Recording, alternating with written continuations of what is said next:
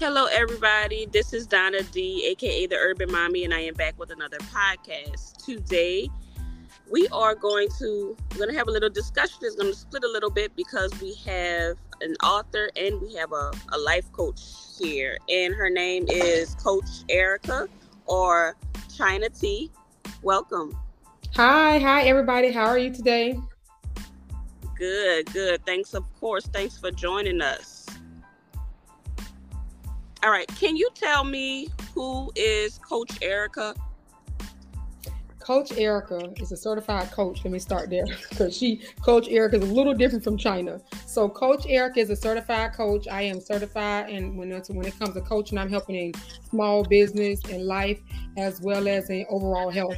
My biggest thing as a coach is making sure that people heal themselves from the inside out. So, my platform that I build is called Healing and Building because I don't feel like you can build anything that's solid until you heal all the mess that's holding you down. So that is who I am as Coach Erica. All right. So what about Chyna T? Who is she?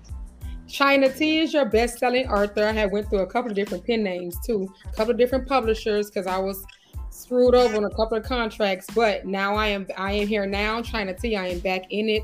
Um, I have just converted my first uh, first book to movie, so now I'm an executive producer now. Um, and while I was doing that, I got experience in directing and casting supervisor. So I got a lot of different film and movie set experience now. So Chyna is your author. That's your storyteller. That's your go to if you want to escape reality and go into a different area. All right, cool. So there's that's a lot going on, and that's very extensive. It's it's good stuff and it's stuff that's all needed that you have going on. So yes. when you were growing up, what did you want to become as a kid? What did you want to be? That's crazy that you asked that because for a little while I wanted to be an accountant. I also wanted to be a lawyer because people always say that me and my sister were like great debaters and people like that. So it was so so math was always my favorite subject. So I definitely wanted to do accounting. But lawyer, I definitely want to be a lawyer as well. Um, but it's when I got to FAMU, when they told me to go to calculus, and I was like, yeah, this ain't for me. I'm gonna just choose another major because I know if I'm in here confused at this, when it's time to get to the real accounting stuff, not that I can't do it, but I just really was not applying myself. I can be honest and say I really did not apply myself in one math class. The only class I did was statistics. I passed that with flying colors. I didn't even have to study. So it's I, I bowed out of accounting because I didn't want to take calculus. But then I went ahead and went into social work, and that's why I graduated with my degree in social work. Okay. So when did you decide that you wanted to become an author? Well, I've always been a writer. That has been going on since grade school. I write uh, essays and stuff like that. Poetry is how I started. I used to always write how I was feeling, put it in a poem, okay? And then it went from writing a poem to actually writing on newspaper staff, helping with the yearbook throughout school when I got to FAMU, I actually got on FAMU newspaper staff, so I was a staff writer there. Got my a lot of experience writing there. I also started the social work department newsletter. I was an editor. I created that newsletter, built it, built my staff. I did all of that for that department. And then right after college, I actually went into becoming an editor of an upcoming magazine called Status Magazine. I was the editor for that magazine, so it actually put me in a lot of different places at that time on different scenes, being able to meet different stars because of where the magazine was going. Nice. Okay. And when did you start with coaching, with life coaching? Where did that come from? Um, I think that I, am gonna say it's always been in me because um, when I like I said when I transitioned my my um major over to social work, and I got into the social work program, some of the things that I did that was already coach related was, you know, of course I had to mentor a child, that's coach related. I had to do other things within my within my um degree field for me to be able to get the experience I needed. So I've always felt like I've been a coach because as a case manager, that's what I was as a case manager. I'm still helping clients set goals that they need to acquire or attain or clear within a certain amount of time. That's the same thing that a coach does. I just had a different title on a on a corporate side. It's called case manager, but a non-corporate side, it's a coach. So I just literally get, I'm doing the same thing that I've always done. Okay. How important is it to have a life coach? Um, whew, I wish I could ask somebody who wasn't me, the one person who has who has a life coach. I'm a person who had a therapist, so I already know how important it is to have that person that does not judge you, but that helps you develop paths. So the importance of a life coach is almost as important as you need food. And the reason why is because a lot of traumas happen on a consistent basis. People do not have the proper coping skills to get through such said trauma. So guess what they do? They pack trauma on trauma on trauma on trauma on trauma, and they try to move through life, not realizing that all of that that trauma is affecting them, their relationships with their children, with other people, and don't know how to go back and unravel all of that mess. That's what a life coach is for. Even if you get a life coach for a year, you get one for six months, you need somebody that's going to help you unpack that trauma so that you can learn how to deal with it moving forward. So it's very important.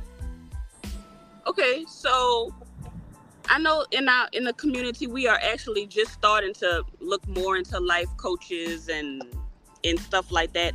How well do you think life coaching is being received in the community? Um, because people confuse life coaching with counseling and therapy, it won't be received well because, and I haven't seen it being received well because they think that we want to tell them what to do. They think that life coaches are uh, coaches, period, are trying to do something completely different from what we can do. For one, a certified coach, no, we can't even offer you all advice. We don't do that. We can only help you recognize what you need to do by helping you build that path. Okay. So because they think that a coach is a therapist or a counselor, that they don't understand that we are complete on two different plateaus, even though we're doing the same thing essentially we come from different angles and where a therapist or a psychologist or a psychiatrist can give you advice because they're they can a coach cannot give you any advice we cannot give you any advice we can you can give you a tip and the reason why coaches can't give advice is simply because it is for one, we don't have uh there is no um educational degree. Okay. You get certified into becoming this. If you take my advice and it causes you to lose your life, somebody else die and all that stuff, I'm held responsible because I should have never told you that. Versus a, a, a, psychologist or a therapist, they can give you advice based on you, where you are clinically, okay, and whether you follow it or not is on them, but there won't be nothing that'll fall back on them. So that's the coaches cannot give advice, and that is the biggest thing between us and other uh, people in the mental health profession. Oh, I didn't know that. Thank you for that information. So you just more like guide their decisions, but not necessarily giving them. Okay, I like that. I'm going to help them develop a plan. Let's say, for instance, they want to start a business. Okay, so I'm going to help them develop the path to be able to start that business. I do not give them advice and say, okay, well, if I was you, I'd do this. No, because what I did works for me. It might not work for you. And if you do it and take a loss financially, mentally, emotionally, guess who's to blame? Because it only worked for me. So what I so we don't give advice and we just want you to we're gonna help you develop that path. So you want to start a business, okay? I know you need to do this, this, this, this, this, this. And once you check all those things off after you do it, I will help you along the way and gauge your progress. And then at the end of this whole ordeal, we'll go ahead and revisit and see what we could have done differently or what we can do better the next time. Okay. All right. So I also noticed that you you actually published several books. Yeah was it like eight or eight? Yeah. Hold on, because my text message. Let me turn that mess off. okay. okay. Okay. I'm so I am so sorry.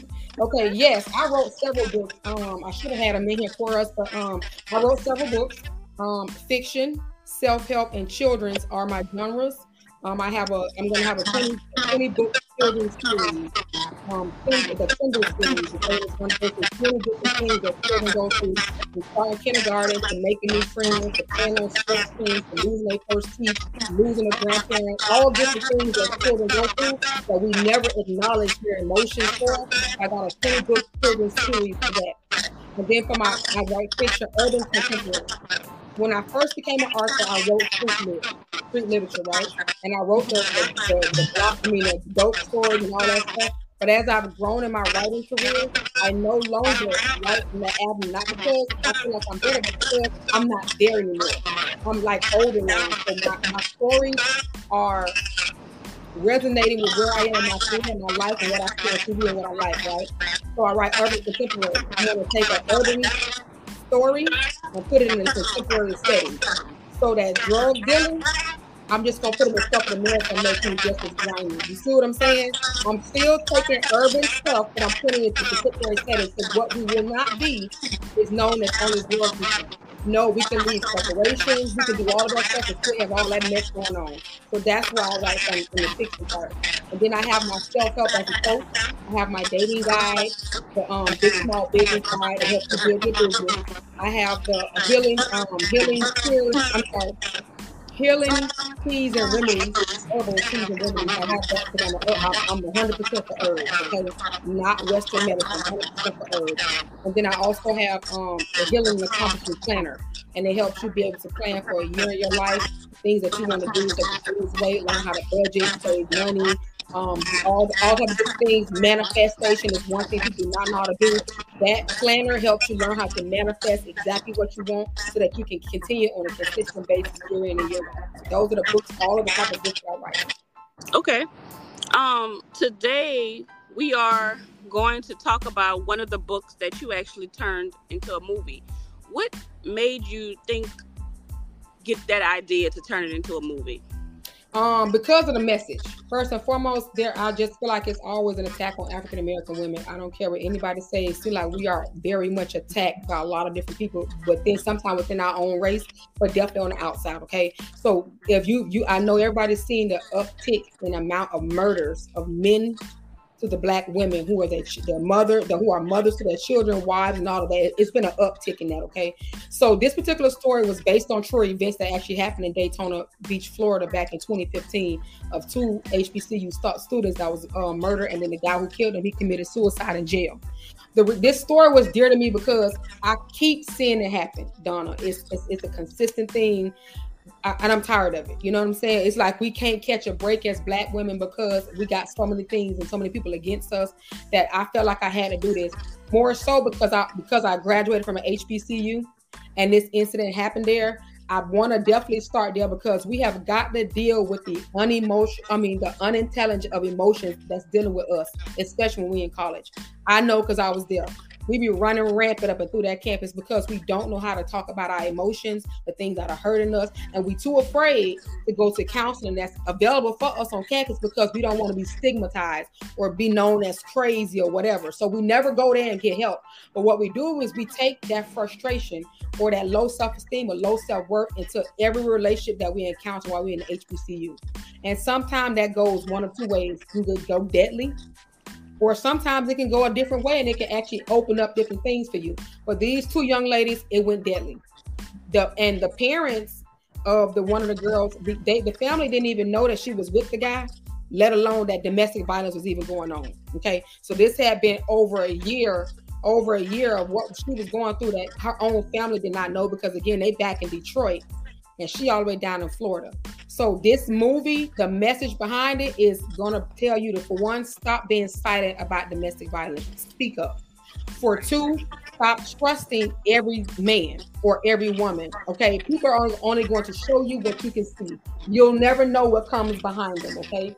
And then three, for the family members that know what's going on, for the friends, all that stuff, stop being silent it's it's it, somebody speaking up and being honest about it could have probably saved two lives. It's we've had here in New Orleans. I, I can't even think of the number, um, mm-hmm. but we've had so many women. I think it's definitely the highest number of women we've ever had murdered, and most of the time it's a man. Yes, that's doing it. You know, sometimes it's relationships, but sometimes it's it's just not. Like you say, we had a we have a huge attack on our community Mm-hmm. So, do you see those trends where you live as well? Where do you yes. live? I'm sorry. Florida. Yes. Florida. Yes. Okay. It, yeah, it's, it's, it's, a rejection thing. For some reason, some men cannot take rejection. But then it goes back when I said unintelligence, emotion, emotional intelligence. When you don't know how to accept rejection, when you've never been taught how to accept rejection, then you don't know how to process it, and that's what's going on. A lot of these women were trying to get out of this this danger. And those men just want to have control. And they control ended up them killing those women, okay? So it's just about us being able to attack this. Rejection isn't is definitely an emotion. It's gonna make you react a certain way. We gotta learn how to attack that. We gotta get in front of that before it keeps attacking us. The guy with the that that you wrote your book about, he killed us, both of those women. Yes, he shot him in the head, and then when he got, he took him on a high speed chase. And when they finally arrested him, going towards, going towards, because he was from Miami, going towards Miami, they finally arrested, arrested him and transported him to the jail in Miami. And when they wasn't looking, old boy put a sheet behind his neck and hung himself. Yeah. So that's some justice the family can't never get because he killed, even though he gone and it's right. a preference, it's still the fact. Nobody knows why. To this day, nobody can tell us why did you kill the girls. Why? There was a big why hanging around because, and the only we can answer is him, and he's no longer here. Right. Whew. All right. So, how was that process converting your book to a movie? Oh man, it was a very, very interesting learning process. But in you learning, you will be like, okay, I ain't doing this no more. It is some things, it is some lessons done that I don't think I was prepared to learn, especially when it comes to us. I wasn't prepared to learn these lessons, not in this setting. But I will tell you this I'm glad that I got them I can't wait to make my next movie. It will not be, I, I, will do it so different from this one. It will, I will not go back down this rabbit hole because I felt like I got at a point got so stressed mm. um, with the production and the cast um, for different reasons. And I was just thinking, like, boy, if this was a multi-million dollar movie, these people would have been fired and I would replace them like that. You feel me? When you're working with a budget on a small budget, you can only but dude, you gotta keep them on. Even the problems they cause, you gotta keep them there because you gotta finish the movie. But just know in the future, I plan on having two to three sets of everybody from production to the cast. If they got to go, we got to move, and they got to get out of here. That's like the lesson I learned. Right. So, how long was the process? Um, so filming all together was a combination from August 1st through August 14th. And it was still break days in between there because on a day they'll film every, every two days they film, they took a break day. And what that is is to clear all the footage off of the camera stuff to be able to get some of those um those clips that they took, put them in order. So when we start getting through the editing process, we know how to do stuff a little easier, right? So that's the so we do. We film two days and they'll take a break. So from August 1st to August 14th is how that went. Um, we filmed on August 2nd, 3rd, break on the 4th, filmed on the 5th and 6th, break on the 7th, filmed on the 8th and 9th, break on the 10th. That's how that that's how that schedule went, right? Um, we filmed there was there was 10 or more hour days. Okay in an event that uh, we had to run over like sometimes scenes like when when what you want to do is when you start the casting for your film and and you know who your main character is going to be who the story is built around you want to try to move into table reads immediately because you want these people to be comfortable with one another. It will listen listen i ain't never know it could happen. It will read on the screen when these people act like they strangers. Like you'll be able to see that and it's the ugliest mess ever okay? So when you have stuff like that, those are the longer days because until that cast start gelling, those scenes gonna look like them people just really walked on here and we just gave them some lines. Okay. Once they started gelling, then stuff started moving a lot quicker in terms of production. So what we was having 10 hour days, we was able to get down to eight hour days, five uh seven uh nine hour days or whatever the case is. I know our last day wasn't long and the one before that wasn't long. So that's what I'm saying. When you get down to a certain amount of days and everything is gelling well, then you can run through those scenes in one or two takes and get and get out of there. But in the beginning, if you start this process, I want to tell you the only thing that you're gonna get from me right now is make sure that your cast are familiar with each other because you are gonna be facing looking at that screen, looking at them strangers, like, damn, they look like strangers for real. Yeah. so you had to become the entire crew. So you had to become a script writer. I'm well. I'm a, I'm already an Arthur turned screenwriter, so that wasn't a problem. I had already went ahead and did that because every I feel like every Arthur should know how to screenwrite even if you don't want to turn your own book into a movie or a play, you can help somebody else. So I feel like every author should know how to do that. Okay. I mean, it does take some practice. Okay. But um, so I'm so in this in becoming a, a executive producer, excuse me, executive producer, I had to become a script supervisor. I had to manage, maintain my script. It was supposed to be somebody else doing it, but they, for whatever reason, I don't know what happened to them. But the reason for that is because scenes have to run the way they they design. Without a script supervisor, you could have scenes going the wrong way and you won't know until it's too late. Okay. So I had to be the script script supervisor, I had to be the casting director.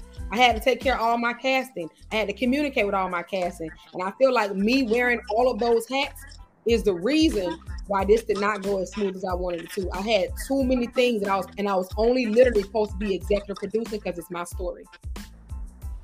So that was a lot of stress wearing all of those hats. So I went from, like I said, art executive producer, while I'm screenwriter, casting director, script supervisor. Um, I had to get, find locations, so I had to do the locations as well.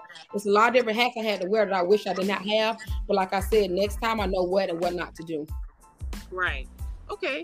So, what is your? You have the books, and then you have the the movies.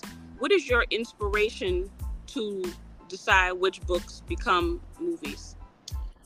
Ooh, that's a good question. Um, I knew domestic violence would be a great topic because a lot of people are going have gone through it or still going through it and just, you know, and maybe they don't know nothing about it. So I knew that would be a great topic. That's why I started there. That was one of my most provo- provoking, I mean, emotionally provoking books I've ever written. So that's I started there. There's not one person who didn't read a book who did not cry. Everybody, men they all cry. Everybody cry from the story. Um, so now when it comes to my other books, it's not that I don't want to turn them all, it's just that I don't want to be cliche in what's already out there, right? So um, I do got one, my, my best-selling series, the thing that put me on the map as an author when I was Erica Kane. Every D Boy's dream, I'm going to turn into a, a, series. So I want that to be like a Tubi or a Netflix series. And I got about so far five to seven seasons worth just in that book alone. That's a, that's that was like I said, that was a series altogether. So just me having a series on TV would be great. Um, that'll catch the attention too. Yeah. My other books I wrote, I can think of the Pink String appealing to uh lesbian audience because that's a girl on girl book. Um, I can think of some things that I wrote to pull into a movie, but when I think about that, I'm thinking about the interest it might be interesting in the book, but it might not be so interesting in the movie. You see what I'm saying? So right. that's my determination on if I'm gonna transition a book to a movie. Okay. I know sometimes as an author, as you're writing your books, you kind of become enthralled in the characters.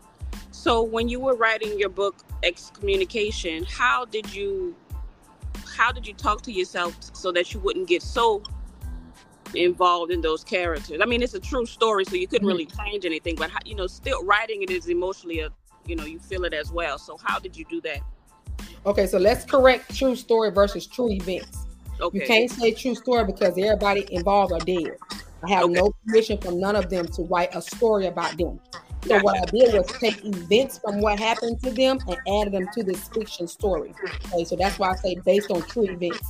So um the story, the the um what I did for this story was I had to do research for one on abuse, on domestic violence, because I've never actually physically been in a relationship. I had it happen to me when I was 16, but it was a one-time thing. Me, my mom, and my sister dealt with it. It never happened again. I don't have direct experience, but my mama does. Okay, she was a domestic violence victim, so going to her um, talking to her, getting more information from her about how they feel when they fearful, when they don't tell nobody. That really helped me with my mama being able to tell me that. On top of it, I remember all of the movies I watched and all the book, other books that I had read. So I actually incorporated a lot of those things into this to bring out the emotions in this book.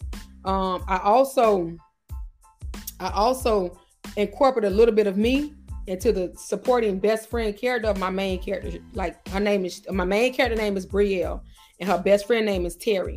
So I incorporated parts of who Erica is into Terry. Okay. So when you hear Terry talking slick or being all of that, that is literally Erica in, in another version as Terry. So that is how I'm able to get um in terms of the books and how I'm able to put me in or take out or whatever what you know, you know how that go. Donna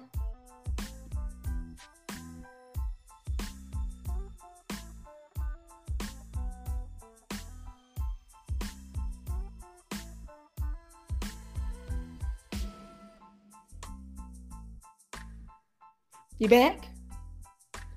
I can't hear you. sorry. I didn't know what happened. I was just looking. I'm, i was listening to you talking about. Okay, okay, yeah. It had went blank. It went black over here. Then it come completely silent. So I don't know, but yeah, it was that over here. I hope I don't know if you able to get it out before. Okay, great, great. So anyway, so yeah, like I said, I was I incorporate myself into Terry and um again listening to talking to other domestic violence survivors. That's how I was able to pull that emotion into this book. Okay, all right. So of all of the books that you do have, who is your favorite character? Dream. Okay, dream. that's my dream is every D boy's dream. She's a main character in every D boy's dream. She's my favorite character because she is me. She is me. Like you, she's a like you.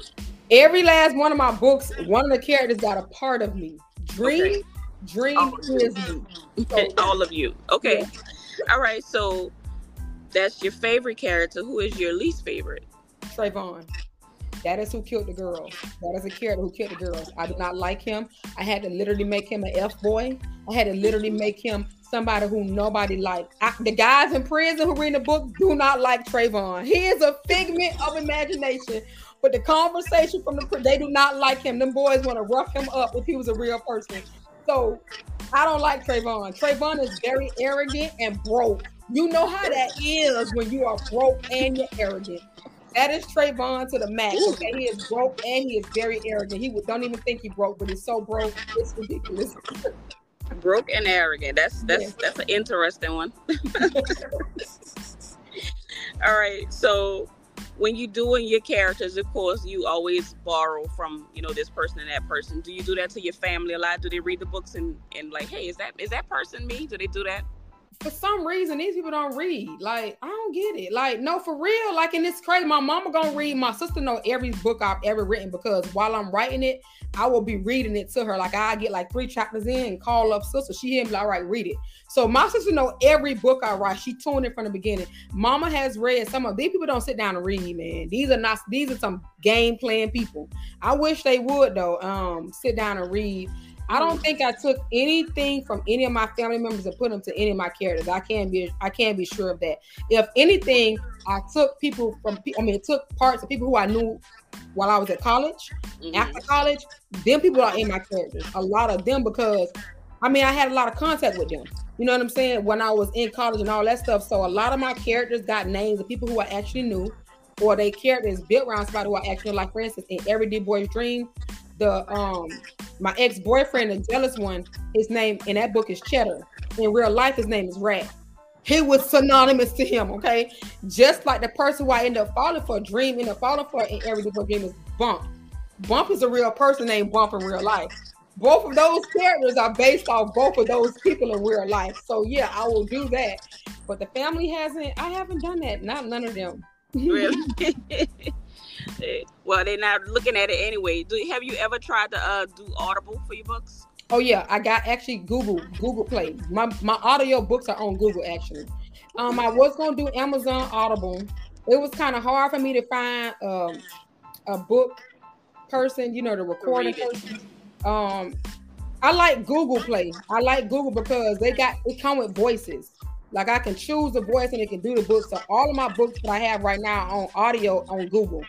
Audible might take a little longer. Just give me some time. Um, I really don't even like the Amazon platform at all for for authors because Amazon is doing so much away from our money. What they paid us a long time ago when I came out, you'll be lucky to get that now, and it depends on how many book sales you get now. They have literally decreased what they paying us per page read and book bought versus what they did long time ago. So when when David Weaver became a millionaire a long time ago, it was easy to do that. Amazon is so different now. What happened was they found out I was I was not actively writing, but I'm just telling you what they told me. It was about 2008 between 17 and 19. Amazon found that authors was getting over on their algorithm and they was able to get millions out of Amazon and Amazon didn't realize it. Now what they did was a huge scam. The people not even business no more, okay? But what they did, Donna, I do not know, but they was able to find the means to be able to get more money off those books. So ever since Amazon caught that and the loss, you know things change. Okay, so things have changed dramatically for uh, uh dramatically. I'm sorry, drastically for authors, and not in a good way. So My books are on Amazon, but they're also on Barnes and Nobles. They're also on Smashwords. They're on Kobo. They're on Google. I try to get them everywhere I can get them. Even though Amazon is a main place people go for books, I can't let that be the main place I get my money. So if I'm not on the other networks, you will see me in your city at a community event selling my. I like to sell hard copies over ebooks. Okay. Have you ever heard of LitCon? Yes, LitCon is. They I was supposed to interview with them. Okay. Good. Yeah, and, they're gonna have. We I'm, I work with them as well, and we do tours all over selling books. Actually, they're gonna come on the podcast right after. I need to get back with them because when I was supposed to do their interview, and it was they not going to believe the people was like this strike on the set. I could not get to the interview that was on. I'm not even gonna get into that. That fire I had to put out, but the people was at the same time I was supposed to interview with them people. I literally was putting out the biggest fire ever with this threat of a strike, and so that that that's that was gonna be money wasted. So I had reached back out to them, and they haven't reached back out to me yet. I really did not want to miss the interview, but there was nothing I could do about that. I had to put out that fire before I lost my money in that production. Right. So speaking of that, with the strikes and everything, how how do you see AI helping or hurting? It's going to hurt. It's going to hurt because if AI gets any bigger, then what do you need extras for? You're gonna be able to put in AI extras in your movie. You're gonna be able to have main characters, but guess what? Those extras that we needed a long time ago, those lines, the people who want to just come be in the background, they're gonna be replaced. That's not gonna be fair. That's not gonna be fair. Right, and they're like, actually like writing. I don't like it they're writing scripts and, as well, right? Yeah, it's writing scripts. It's giving. Um, I don't like what it's going to do to the literary industry. I don't like it. I mean, you, do you already see how the book covers are being made? Yep. They took people off and put AI characters on, and they making them perfect AI characters, perfect eyebrows, perfect hair, perfect body. I don't like that because it's giving a different um vision to everybody, right? Um, people don't look like that for real. Some people do, but some people don't. So when you're building your characters around perfection, and then let's just say you come up with a movie, well, guess what? They're gonna be looking for they your character to re- resemble the person in the, in the on the book, right? So I don't I don't like it. I, I mean, it is what it is. Done, and they can do whatever they want to do. Me personally, I'm a people person. Don't use machines to get rid of people. That's all I'm saying. Right. I even saw on some Instagram or TikTok pages, they're, they're using a face of somebody important to tell a story with the AI. Is that what that is? Because I was wondering what that was. And see, yeah. I haven't really been on social media because my I really been in that community getting getting my get, getting on platforms on I'm really doing stuff out there. So mm-hmm. this year was like the first year of out of all my years that I have not actively been on social media, making it do what it do because I actually went back into the community. So I've missed that. But I heard people talk about it, and I actually talked to my director of photography on a set. I had said, "Can you explain to me about this strike?" Because after them people said, and now I want to know what's going on with it. Because these people, these indie authors can't even strike. a lot of them not even getting paid, but they think that they could. So I asked him to explain it to me. He definitely explained it to me, and he definitely talking about the AI stuff. And I'm just like, wow, man. Yeah, it's you know? it's scary. It's it's changing. And some actors, when they're using in their contracts, they're starting to have to say something like my image cannot be turned into AI because they can use hit this th- those bodies and all the movements that they make to make another movie without their permission. You got to be kidding me. Yeah, I forgot which author it was. I mean, author, which actor it was. I think it's Morgan Freeman or Samuel Jackson, one of those, one of those big ones. And he had to sign something so that they could not use his AI images after because they would do interviews about the movie without him. Wow. Yeah, that's scary. That is very scary, girl. I, that's that's that's like if it gets any more advanced, a lot of jobs ain't gonna even be needed no more for humans. It's gonna be. I don't like it. I don't like it. I'm sorry. Yeah, it's it's crazy how they, you know, mm-hmm. you think about you saw like the concerts. Tupac did a concert a couple years ago. I think Drake was at a concert. Somebody just posted on Facebook, and I was like, "What are they talking about? The man been dancing the '90s. What? Tell me what you're talking about, because I don't even know about that." Yeah, um, Biggie had one. Um, they do concerts with the actual person, but it's a hieroglyphic. That's not the word. That might be no hieroglyphics is what they write on the wall. It's yeah. a I forgot hologram? what they call like hologram. hologram. I'm, I'm sorry, that's it. They do the hologram concerts, and it started as a hologram concert with Tupac but you know that's gonna change where Yeah. they're gonna be able to do a more 3D almost where you can touch them. But there there was one with Drake recently. This one he actually went and sit on the sofa next to a girl at the concert. This little this The fake hologram. Drake. The fake Drake. Yes. Wow. Yes. Real like some TV stuff right now. Okay, I can look into more of this when we come off this because I didn't know it was going that deep. Now, Yeah, I- I- it's, it's a lot. wow. Okay. It's a lot. Oh, let me ask you a question back to the life coaching. So you do life coaching? Do you do relationship coaching as well? Mhm, mhm, mhm. I have to help people. For one, see, that's why I told you I built the healing building platform. You don't know what type of relationship you is until you heal. You can't tell me what you in because you ain't healed yet. Because you're using that your experiences from whatever to put them over here. That's what we're supposed to do anyways. But you can't tell me if you're in a loving relationship or not because you're bringing in extra baggage that wasn't healed. You might be the problem. It might not even be the man. He might might be responding to you because however you is, and vice versa. So relationship, we we gotta heal. We gotta heal some stuff first. What I do have to also delve into is what images or imagery did you build a relationship on? If you looking at social media, you're gonna be distorted because everybody show you the pretty side, they don't show you the ugly side. Okay. Right. If you listening to me and you and everybody around you stories, you're gonna be distorted because what happened to me might not happen to you, but you might think that it is. Okay. You say so we got we dealing with PTSD from people, other people's stuff. And I need people to stop doing that. So in a relationship coaching, we first I first have to know where do you get your examples from the relationship from? Because that's what I, I gotta attack. On top of you being unhealed, I gotta attack that because our relationship gonna be what you put into it, not what you see on TV, social media, and all that stuff. is gonna be what you do for. And you should be able to tap into your other self, which people refuse to do. Tap into your other self to see if that person is good for you or not. Your intuition, your spirit will tell you what this person is. I don't have to tell you. The preacher ain't got to tell you. Your body will tell you when you stop ignoring it and listen to it. Okay. And that's what people got. So when, when we talk about relationships, where'd you get your examples from? Have you healed your baggage? And are you ready to move forward in the vision that you created for yourself and not the one that you let somebody else create? That's big. how much? Okay, that is that's true. So how much of your your coaching is relationship versus life, or or like you said, do they they kind of coincide? Yeah, they go together because if they come to me for life coaches, it's necessarily because of a bad breakup.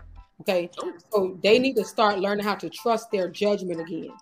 You can't do that until you apologize to yourself. What's your And you best can't advice apologize to yourself and accept the same day either.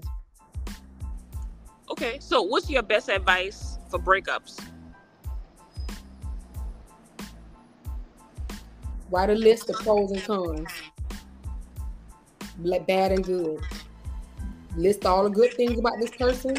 List all the bad things. Go through both lists and tell me what could have been, a, what was a deal breaker and what wasn't. Now you're finna determine what you want in the next person. Okay. Because if you can't, if you if you tell me that um you want a man that this this and this and that, but you get in a relationship with total opposite, that's letting me know that you don't know what you want. You just said you want this and that. So when you break up here, make a list, the good and bad, pros and cons. Go down that list and see what is a deal breaker and what wasn't. Now you finna reshape how you finna view relationships moving forward. Another thing is learn your love language. If you do not know how people are supposed to love you, how are you going to teach them how to love you? I know my love language acts of service.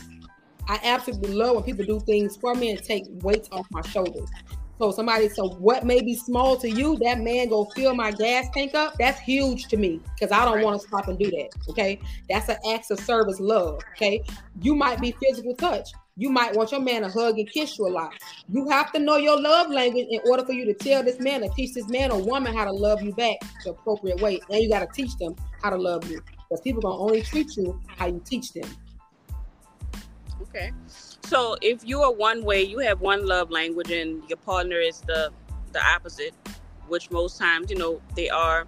Mhm. How do you fix yourself to give more? For instance, if if they want to be a the touch, but you're more of a of service person, what things could you do to help you become more comfortable with the acts of love? Okay, we first got to talk about it.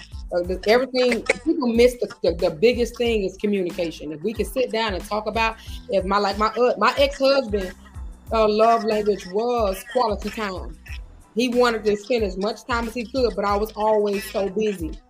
I did not speak to his love language in our marriage, not a lot, but I did in the beginning when we was boyfriend girlfriend. You see what I'm saying? I did it as a boyfriend girlfriend, but as soon as I became wife, I stopped speaking to that language. And I do remember times when he would literally be like trying to get my attention to come just watch TV with him while I'm working hard and trying to do it and making excuses. So we're not we're not married no more. Is that one of the reasons? No, but that is a part of me not being the best wife I can be because I I can tell you I dropped the ball. I literally was always doing something else, okay, and never would sit down and give this man three hours to watch a movie. I know I did that. So with that being said, since that time, I've had to go inside of me and I had to re I had to correct some things. Why are you always so busy? Well, that's why I determined because I'm trying to get everything done. So when I finally become a mom, I don't got to do nothing. See, when I got that understanding, okay, I, now I know I can do differently. So now me and him like the best of friends. We talk all the time. Are we gonna ever get back together? I don't know. It's a possibility. But now I'm willing to. I know that I know what I did then versus who I am now. I'm not the same person. I this this this this business stuff cuts off on the weekends. The business stuff cuts off about six, seven o'clock at night. I am Erica. I'm going back to regular Erica. And I, I didn't do that for him then, but if we got back together now, I would do it now. It's not right. compromising. It's not compromising. Right, and, and that's that's a huge growth. And you're allowing yourself to be vulnerable. A lot of people have that issue where they do have a relationship, they will never point out what they did wrong. Mm-hmm. So that's big. We can't heal until we know what we did. I, I can point at you all day, but that's you. What what what about me? I got to change. If I want a change, it's got to start with me, and then maybe you will change as well. If not, I can move around you. But I ain't gonna know. I've never blamed any relationship that ended on nobody else but me. I contributed to that stuff. I'll tell you what I did, and I'm gonna go from it. Okay. So, speaking of relationships, and you deal with you have you've had relationships and you've been a relationship coach. Do you feel that sorry that all men I won't say all but most majority men cheat? No. No. Never did. Cheating wouldn't even bother me if I was still married. Cheating is not emotional for men like it is for women. So when a man goes stick his rump in somebody else, she allowed him to do that. It was emotional for her. That is her bad. Am I gonna blame him? No. What I will tell you to do is call her on the phone right now, tell her you made a mistake. You was playing with her emotions. You good and you home. I'm not ending my marriage or no relationship. but how I know cheating? Not when I know for men it's not emotional. Now the up the, the other side if he has been ongoing carrying this on with this lady for this long, then there might be something there that I'm a, I'm gonna exit the situation. And we're not even discussing it because men develop feelings over time for people. Okay, they can screw whoever without. They don't even have to like you, but they'll screw you. Okay, right? Women, when we decide to do that, we literally have connected with that man emotionally. We have told him things about us and all that stuff. Men don't do that to us. So I have never viewed cheating like other women. It is not a deal breaker for me. But what we is going to learn from the situation, because I need to know what what it is that she was doing that got your attention. Maybe what what I wasn't doing. I need to bring it back in. Now, if there's no way to bring me back in, then I need to let you go amicably without a problem. We can still be friends. I'm never gonna be mad at you. I'm not mad at none of my exes. My first boyfriend is with my somebody I call best friend. I'm not mad at them people. Should she have crossed that line? Me and him ain't never married. We don't got no kids. So just because he her soulmate, I'm not mad at that. Well wishes.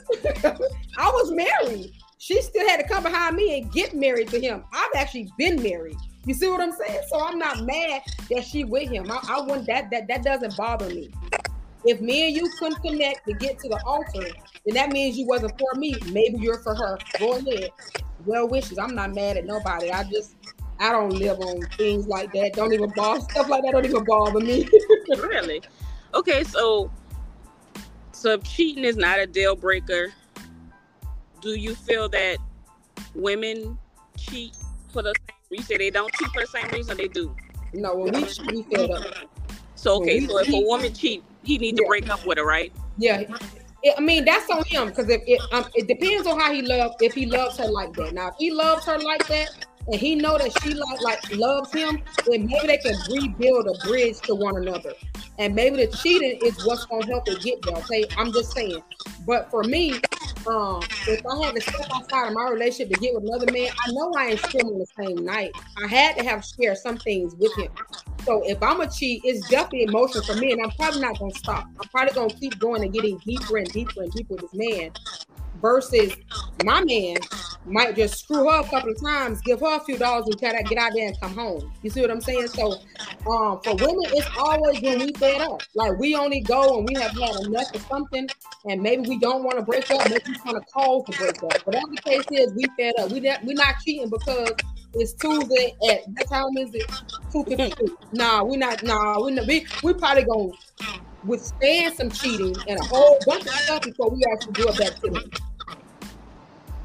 Okay, so have you ever cheated? Yes. Yes.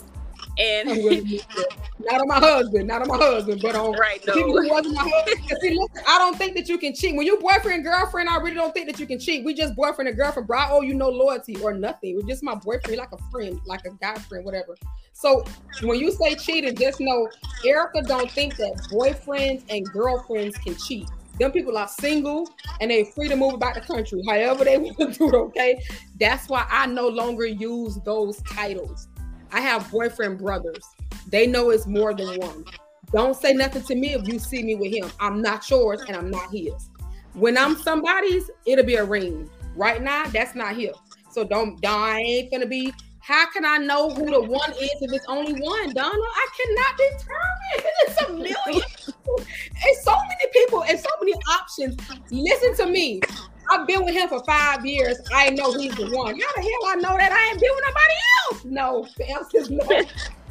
the answer is no for me, okay? I am so sorry. There was a boyfriend brother if you see us together, don't don't start the mess. I'll talk to you later, and that's that. When when I got married, I got married from a roster. My ex-husband said, "Well, I feel like I'm gonna have to schedule some time with you." I had said yes, yes. I am not. I am single. I don't know if you're gonna be there. Somebody else gonna be there. I don't know. So if you want me, that you're gonna have to go that way. And then a couple of months later, he did it. We, we was proposing in the mirror, stuff like that. That's what I'm trying to say. So, when so when he know what he got, he ain't gonna he the competition is what men love. They are competitive creatures. May the best man win. I hold him to that every day. Wow. That's different though. I, I, like it. I mean I like it. It's it's nice and liberating. Yeah. For me. So but how do you know? So if y'all just boyfriend friends and then he do want to propose, how do you know that he can remain faithful or you don't care about being you don't care about him being faithful? Okay, so you go so in conversations with a man where people feel them, you gotta talk to people and see where they at in terms of that. Those okay. are conversations you gotta have early on. You want to actually know it, how people feel about cheating, if they've ever cheated, what provoked them to cheat. You want to know that because that's the type of thing that you want to take into your marriage with you to keep in the back of your mind, not for not for you to be waiting for something to happen, but so that you when it if it does happen, you have the sign. The person has already told you that they'll cheat. So you can't act like you shocked when it does happen. It's called communication. If we learn how to talk to our mates prior to us getting involved with them, then we would know. My ex-husband told me from the beginning, like when I met him, before I before I before he became before before it was a roster and before I knew what the hell was going on, I was on his roster. It was three of us. Okay, no, it was four of us. Take that back, four of us. Two of us in Tallahassee, one in Miami, one in Tampa. I thought it was just me. So I tried to come at the man like it was like I'm the girlfriend. He ain't we ain't had this conversation. This when I'm talking about not having conversation. We ain't had no conversation, but because me and you be together a lot, I'm thinking that I'm your girlfriend. That's how I saw it. That's usually how we do see it, right? Okay. So boom, it came a day when he came to the to the to the block with the girl, with the other girl. Now I'm looking like well, who that is? y'all, y'all see this? Because I know he know that I'm over here, and it don't. He don't seem like he got no shame in this. So I'm just standing there mad the whole night, looking at them, angry as hell. I called him throughout the night. He didn't answer my phone calls. He didn't answer my text. He didn't do none of that, Donna. The next morning, it wasn't even eight o'clock. He came right on over there to the house. I was out. I was up. I ain't sleep all night because I was wondering where he was. this when I knew that I was going down the wrong path with this. Okay, I had he came over there. I was still woke. He was just as nonchalant. He took out his marijuana, took out his cigar, rolled his blunt. He was not angry. He did not raise his voice. He had said, "Who told you you was my girlfriend?" Yeah, I ain't. He said, "I ain't. We ain't never talked about that. You're not my girlfriend. I don't have no girlfriend." He was like, "She not my girlfriend. You not my girlfriend. None of y'all my girlfriends. I did not make none of y'all my. You never talked about that. So I don't know how you coming at me with this boyfriend stuff. And we never talked about that. He was right. I never talked about it with him.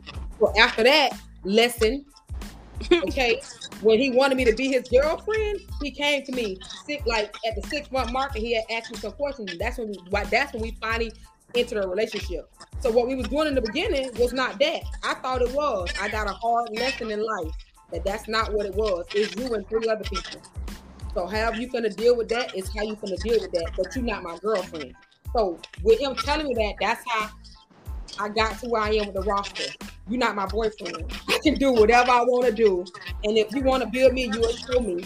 That man want to build me, he came to me and showed me. He cut off all those women, and then it was just me and him moving on. So I learned. That's it. Yeah, I learned.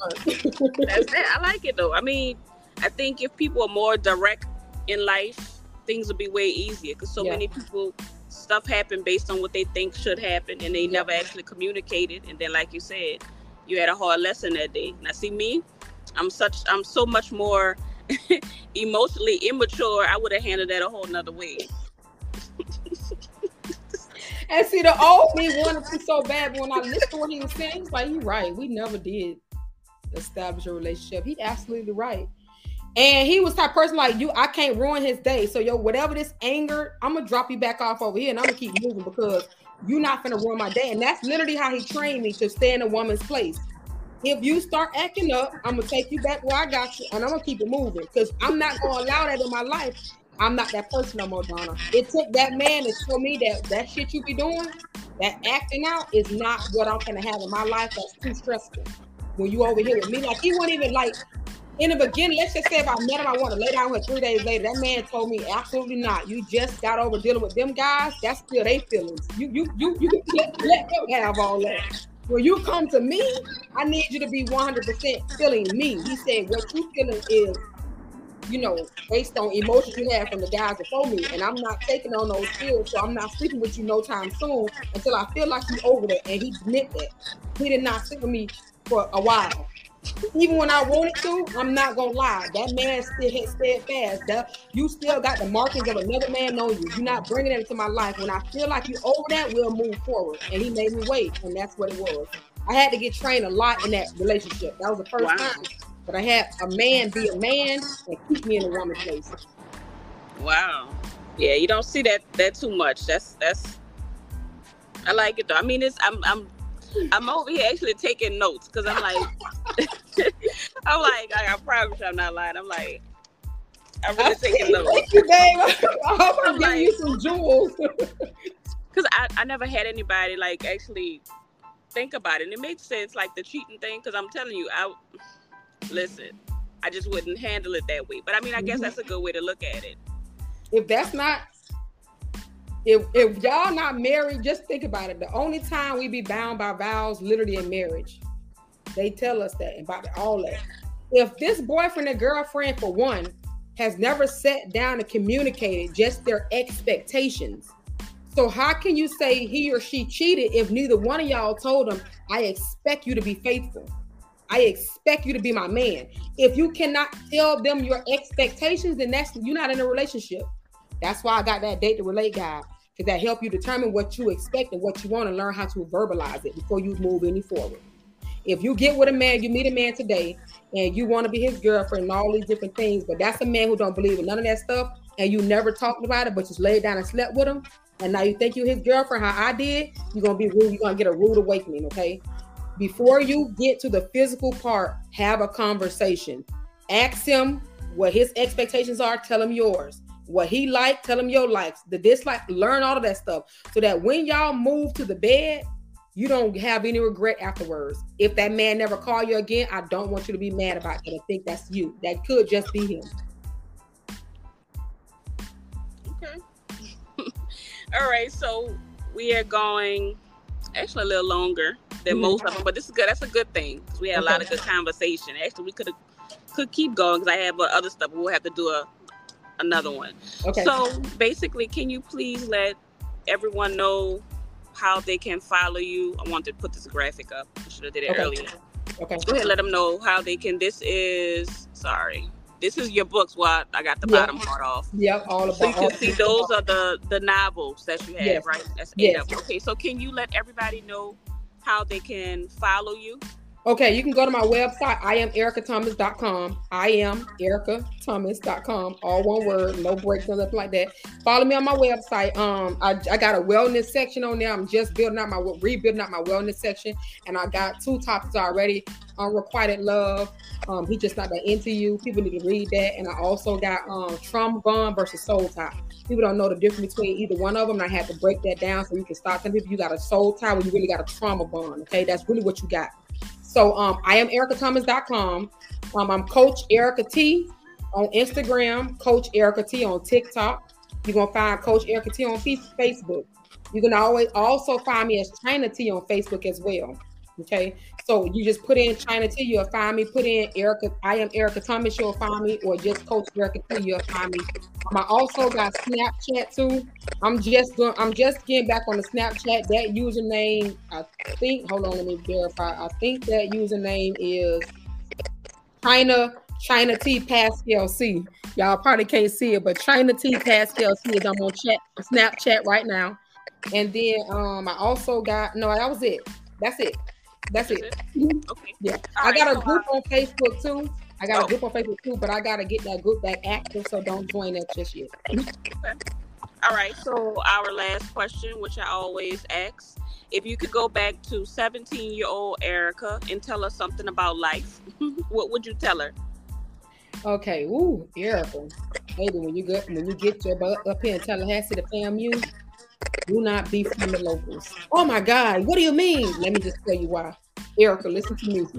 you about to make some bad decisions with them locals. I'm telling you, don't be friends with locals. And as far people from Miami as you can. Well, who am I going to be friends with? Yourself. Be a friend with yourself because what you finna go through over the next four years is going to literally break you. So I'm telling you, be a friend to yourself. That's me talking to me for real. for real. wow. Well, we definitely, I definitely want to follow back up soon because I want to hear more about those soul ties and trauma bonds. Oh, yeah. We got to talk about that. Yes. All right, cool. So that's it for today, y'all. Thank y'all so much for staying with us. Thank you, Coach Erica. Thank you, Chyna T. Just thank you for dropping those jewels. And like I said, guys, we will definitely bring her back because she had a lot of good information. So thank you, thank you, thank you. Is there anything you want to say? Thank y'all for tuning in. I cannot wait till y'all come and follow me on TikTok and all that stuff. I'm gonna go live again tonight. I try to go live at least twice a day. So if you get on TikTok, you can catch a lot of these jewels on live. Okay. Thank y'all. I love y'all, and y'all have a great day. All right. Thank you. Thank you, babe.